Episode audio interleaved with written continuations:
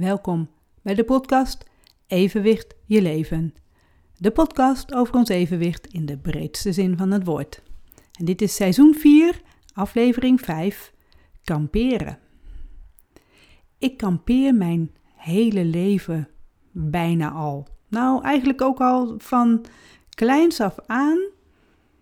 De allereerste vakanties zijn in een huisje geweest in Renesse, met mijn ouders natuurlijk, klein meisje. Daarna zijn we naar een camping gegaan aan het Brielse Meer. En daar hebben we jarenlang gekampeerd met een caravan. En wij sliepen dan in, uh, in de voortent. We hadden een dubbele grote voortent. En daarna zijn we met de caravan gaan reizen. We zijn een paar keer naar het buitenland geweest. En toen ik eenmaal zelf op vakantie ging, ben ik altijd gaan kamperen. Sowieso dus in de zomervakanties. Elke zomervakantie ben ik naar een camping geweest. En in het begin was dat eerst met een heel klein tentje. Uh, met mijn eerste vriendjes was dat op de fiets mee. Alle spullen mee, achter op de fiets. En zo gingen we dus dan uh, kamperen op allerlei campings waar we kwamen. Want met de fiets gingen we zo heel Nederland door. Ik heb ook altijd alleen maar gekampeerd in Nederland. Dus uh, sinds ik ja, met, met, ander, met, met een vriendje of met vriendinnen eigenlijk altijd in Nederland gebleven. En dat doen we nog steeds. En toen wij zelf eenmaal kinderen hadden, hebben we ook een grote tent gekocht. Een tent voor zes personen. Daar hebben we altijd met z'n vieren in geslapen. Maar omdat we in Nederland kampeerden, vonden we dat ook heel makkelijk dat het een ruime, grote tent is. En dat je daar dus ook alle ruimte in hebt met al die dagen dat het minder goed weer is in Nederland. Kun je bijna niet meer voorstellen dat het in de zomervakantie, dat het een hele zomervakantie regent. Nou, toen was dat nog wel zo, jaren geleden. Tegenwoordig eh, hoop je dat het niet zo heet wordt en dat het af en toe wel regent op vakantie. In ieder geval de afgelopen vijf, zes jaar hebben we dat al gehad. Van het mag wel eens een keer weer gaan regenen. Maar voor die tijd had je echt van die weken dat het, nou ja, het regende niet dan de hele tijd, maar dat je toch wel veel binnen zat als je niet onderweg was. En dat, dan is een ruime tent wel heel prettig als je met een heel gezin bent. En dan is het zo dat een tijdje geleden, dat ik met mijn man weer had over het begin van de ziekte van Meniere, die eerste aanvallen. Toen vertelde hij, weet jij nog dat we op de camping stonden in de Bongert? Dat is in uh, Domburg, in, nee, niet in Domburg, in Oostkapelle, in Zeeland, op Walcheren dat je daar dus al een hele vakantie. We gaan altijd vier weken op vakantie. Binnen de zomervakantie van uh, de, de schoolvakanties van, van de scholen dus. Dat je daar dus vier weken duizelig bent geweest. En ik heb dat toen, op dat moment dat ik dat had, altijd geweten aan het feit dat we met ons hoofd te laag lagen, dat we een beetje schuin naar beneden lagen. En het jaar erop dat we op diezelfde plek weer gingen kamperen, dat ik heb gezegd laten we andersom gaan liggen, dat we met ons hoofd andersom omhoog gaan liggen. Of dat uitgemaakt heeft, weet ik niet. Ik heb er in ieder geval toen geen last meer van gehad. Maar daarna, dus dan praat ik ongeveer van zo ja, 2000 af en dan 2003, 2004 misschien. Heb ik vaker gehad dat ik op vakantie, op die vakantiedagen, dat er toch een paar dagen waren dat ik wat duizelig was. Niet draaierig als een aanval van draaiduizeligheid, want dan kan ik gewoon echt helemaal niks. Maar het was dan wat milder. En misschien was het wel zoals ik nu tegenwoordig die wiebeldagen heb. Maar mijn man die noemde dat al en toen hadden we echt zoiets van, het zou kunnen zijn dat die menière al veel en veel eerder in mijn lijf zat dat het al heel langzaam aan is opgekomen, dat het allemaal niet zo goed meer liep daar, bij die evenwichtsorganen. Ik heb natuurlijk in 2000 is bij mij het oorsuizen begonnen en ik wijd dat altijd aan het feit dat ik toen de griep had, heel zwaar de griep, en dat het als een soort restverschijnsel overgebleven is. Maar wat nou als dat een combinatie is geweest al van dat begin van, van de ziekte van Meniere? Dat zou zomaar kunnen. Ik kan dat natuurlijk niet bewijzen. Ik kan dat niet, ja, niet zeker weten. Het bijzondere is wel dat ik dus in de, het dossier bij de, van de audioloog van het audiologisch centrum heb ik allerlei verslagen meegekregen dat ik al vanaf dus 2000 regelmatig heb gehad, als ik daar dus voor controle kwam, voor een nieuw audiogram maken, dat ik het wel vaak heb gehad over duizeligheid. En dat, eigenlijk was ik dat zelf alweer vergeten of zo. Heel raar. Maar dat heb ik dus altijd al wel gehad. En dat was dan niet die hele zware aanvallen van draaiduizeligheid. Die heb ik dus echt maar één keer gehad voordat ik in 2006 in juni dat een keer had. Ik heb het daarvoor één keer eerder gehad dat ik ochtends opstaan stond en dus nauwelijks kon lopen. En dat mijn man toen mij geholpen heeft naar het toilet en weer terug. S'morgens heel vroeg, om een uur of vijf denk ik. Toen ben ik weer gaan slapen en met het wakker worden om een uur of acht, negen, was het toen weer over.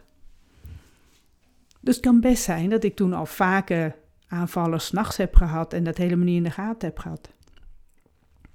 Maar oké, dat kamperen, want daar begon ik natuurlijk over. Dat kamperen doen we dus al heel lang. En omdat we altijd met een tent gaan, betekent dat dat je dus ook altijd naar het toiletgebouw moet lopen. En dat doe je overdag maar natuurlijk ook s'nachts. We hebben een periode gehad dat we een emmer bij ons hadden en dan mochten wij op de emmer plassen en dan ging mijn man morgens vroeg weer met de emmer naar het toiletgebouw waar een speciale bak is waar je dat dan uh, leeg kan gooien.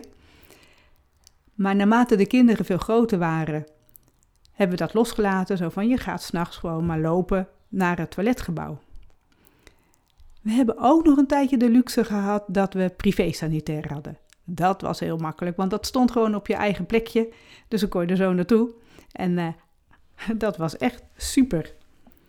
Op een gegeven moment hebben we dat weer losgelaten. Toen de kinderen niet meer meegingen, hebben we geen privé-sanitair meer genomen. En zijn wij dus weer gewoon ouderwets elke keer lopen naar het toiletgebouw. Vroeger moest je de wc-rol meenemen. Dat hoeft tegenwoordig niet meer. Overal is gewoon ook toiletpapier, er is ook zeep. Je kunt je handen er drogen. Dat is echt heel prettig. En we, gaan, we zijn nu ook weer op een camping. We zitten een beetje ja, eh, op een heuvel. Het heet ook de Bovenberg. En we zitten dus bijna ook bovenaan, op het hoogste punt ongeveer van de camping. Kijken we een beetje zo laag naar beneden naar de rest van de camping. En we moeten daar dus altijd een stukje naar beneden lopen ook, naar het toiletgebouw. En we hebben weliswaar tegenwoordig een caravan, maar als even kan, ga ik s'nachts altijd naar het toiletgebouw. We hebben een wc in, in uh, de caravan, maar die gebruiken we nou, het liefst niet. Dus zolang dat goed gaat, willen we gewoon dat we lopend naar het toiletgebouw gaan. Dus ik loop dan heel vaak heen en weer en met name ook s'nachts. En dat is nog wel het moeilijkste s'nachts. Eén voordeel is dat het dan heel rustig is verder. Uh, niemand ziet mij ook verder lopen. Als ik dan een beetje loop te zwabberen, maakt dat helemaal niet zoveel uit. Aan de andere kant, er zijn ook s'nachts heel veel konijntjes daar op het veld. Dus dan, ja, voor je gevoel moet je bijna door tussen de konijntjes doorlopen. En dat is niet zo, want op het moment dat je aankomt lopen, rennen zij wel weer weg. En toch moet je altijd wel natuurlijk opletten. En in het donker is het veel moeilijker lopen voor mij, dan overdag.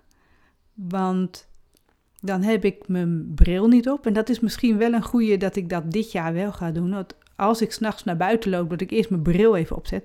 Want dan heb ik toch beter zicht. En dan gaat het lopen toch wat makkelijker. Ik zorg wel altijd dat ik goed schroeisel aan heb. Niet zomaar losse slippers die zo van mijn voeten af kunnen vallen. Liefst iets wat toch een beetje vast zit. Een, een soort klomp of uh, van, die, van die plastic klompen. Dat zit dan veel steviger. En dan loop ik dus ja, best wel vaak heen en weer, ook s'nachts. Want s'nachts ga ik toch één of twee keer wel naar de wc. Zolang dat ook mooi weer is buiten, is het ook helemaal niet erg. Zolang het droog is. Als het regent, zal ik dan toch mijn regenjas ook aan moeten doen. Of gewoon lekker nat worden, kan ook. Moet ik alleen wel even iets anders aandoen, dat als ik weer terugkom in bed, dat ik dat weer even uitdoe en niet met uh, natte kleding mijn bed weer inga. Dat lijkt me niet heel handig. Maar dat lopen, dat is ook wel weer ontzettend goed voor me om elke keer mijn evenwicht te blijven triggeren. En dat merk ik ook als ik op de camping ben en ik loop dus zo heel vaak heen en weer, dat me dat wel sterker maakt. Dan merk je ook dat je in huis veel minder heen en weer loopt, ook al heb ik hier een trap en ga ik op en neer. Maar als ik de afstand van de caravan naar de, uh, het toiletgebouw, als je dat meet hoeveel meter dat is en je doet dat uh, tien keer, op een dag misschien nog wel vaker, want je gaat ook nog een keer de afwas doen, je gaat nog een keer naar de douche, uh, tanden poetsen s'avonds. Je loopt zo vaak heen en weer, dan maak je heel wat meters. En dat is dus omdat we dus daar, in dit geval daar op die bovenberg, op dat hoogste puntje zitten, is het ook altijd dus een stukje naar beneden lopen. En terug is het altijd een stukje omhoog lopen. En dat voel je op een gegeven moment echt in je benen en in je kuiten.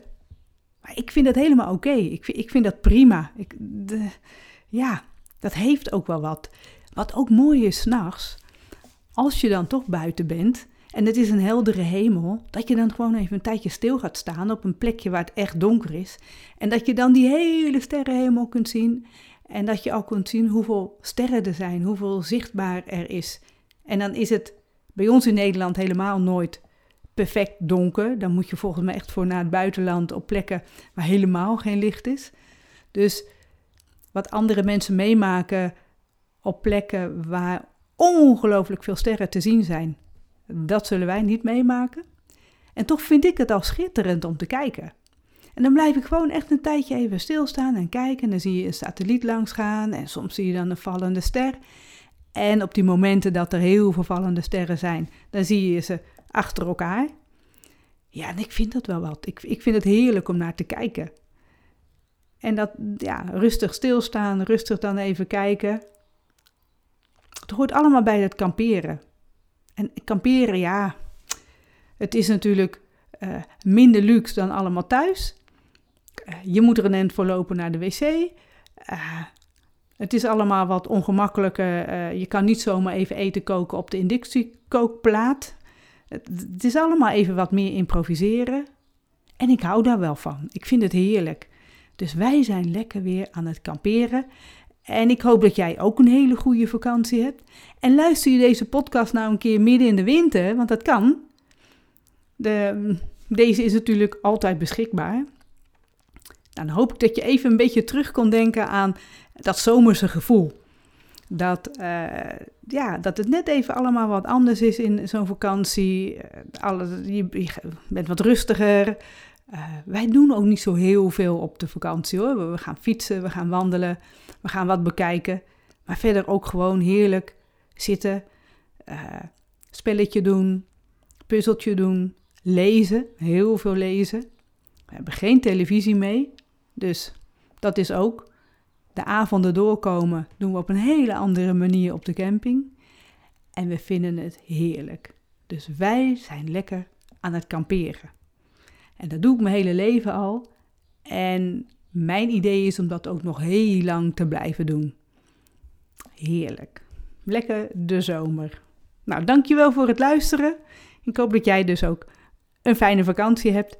En mocht je nu gewoon aan het werk zijn, ja, jij gaat weer op een ander moment op vakantie, neem ik aan.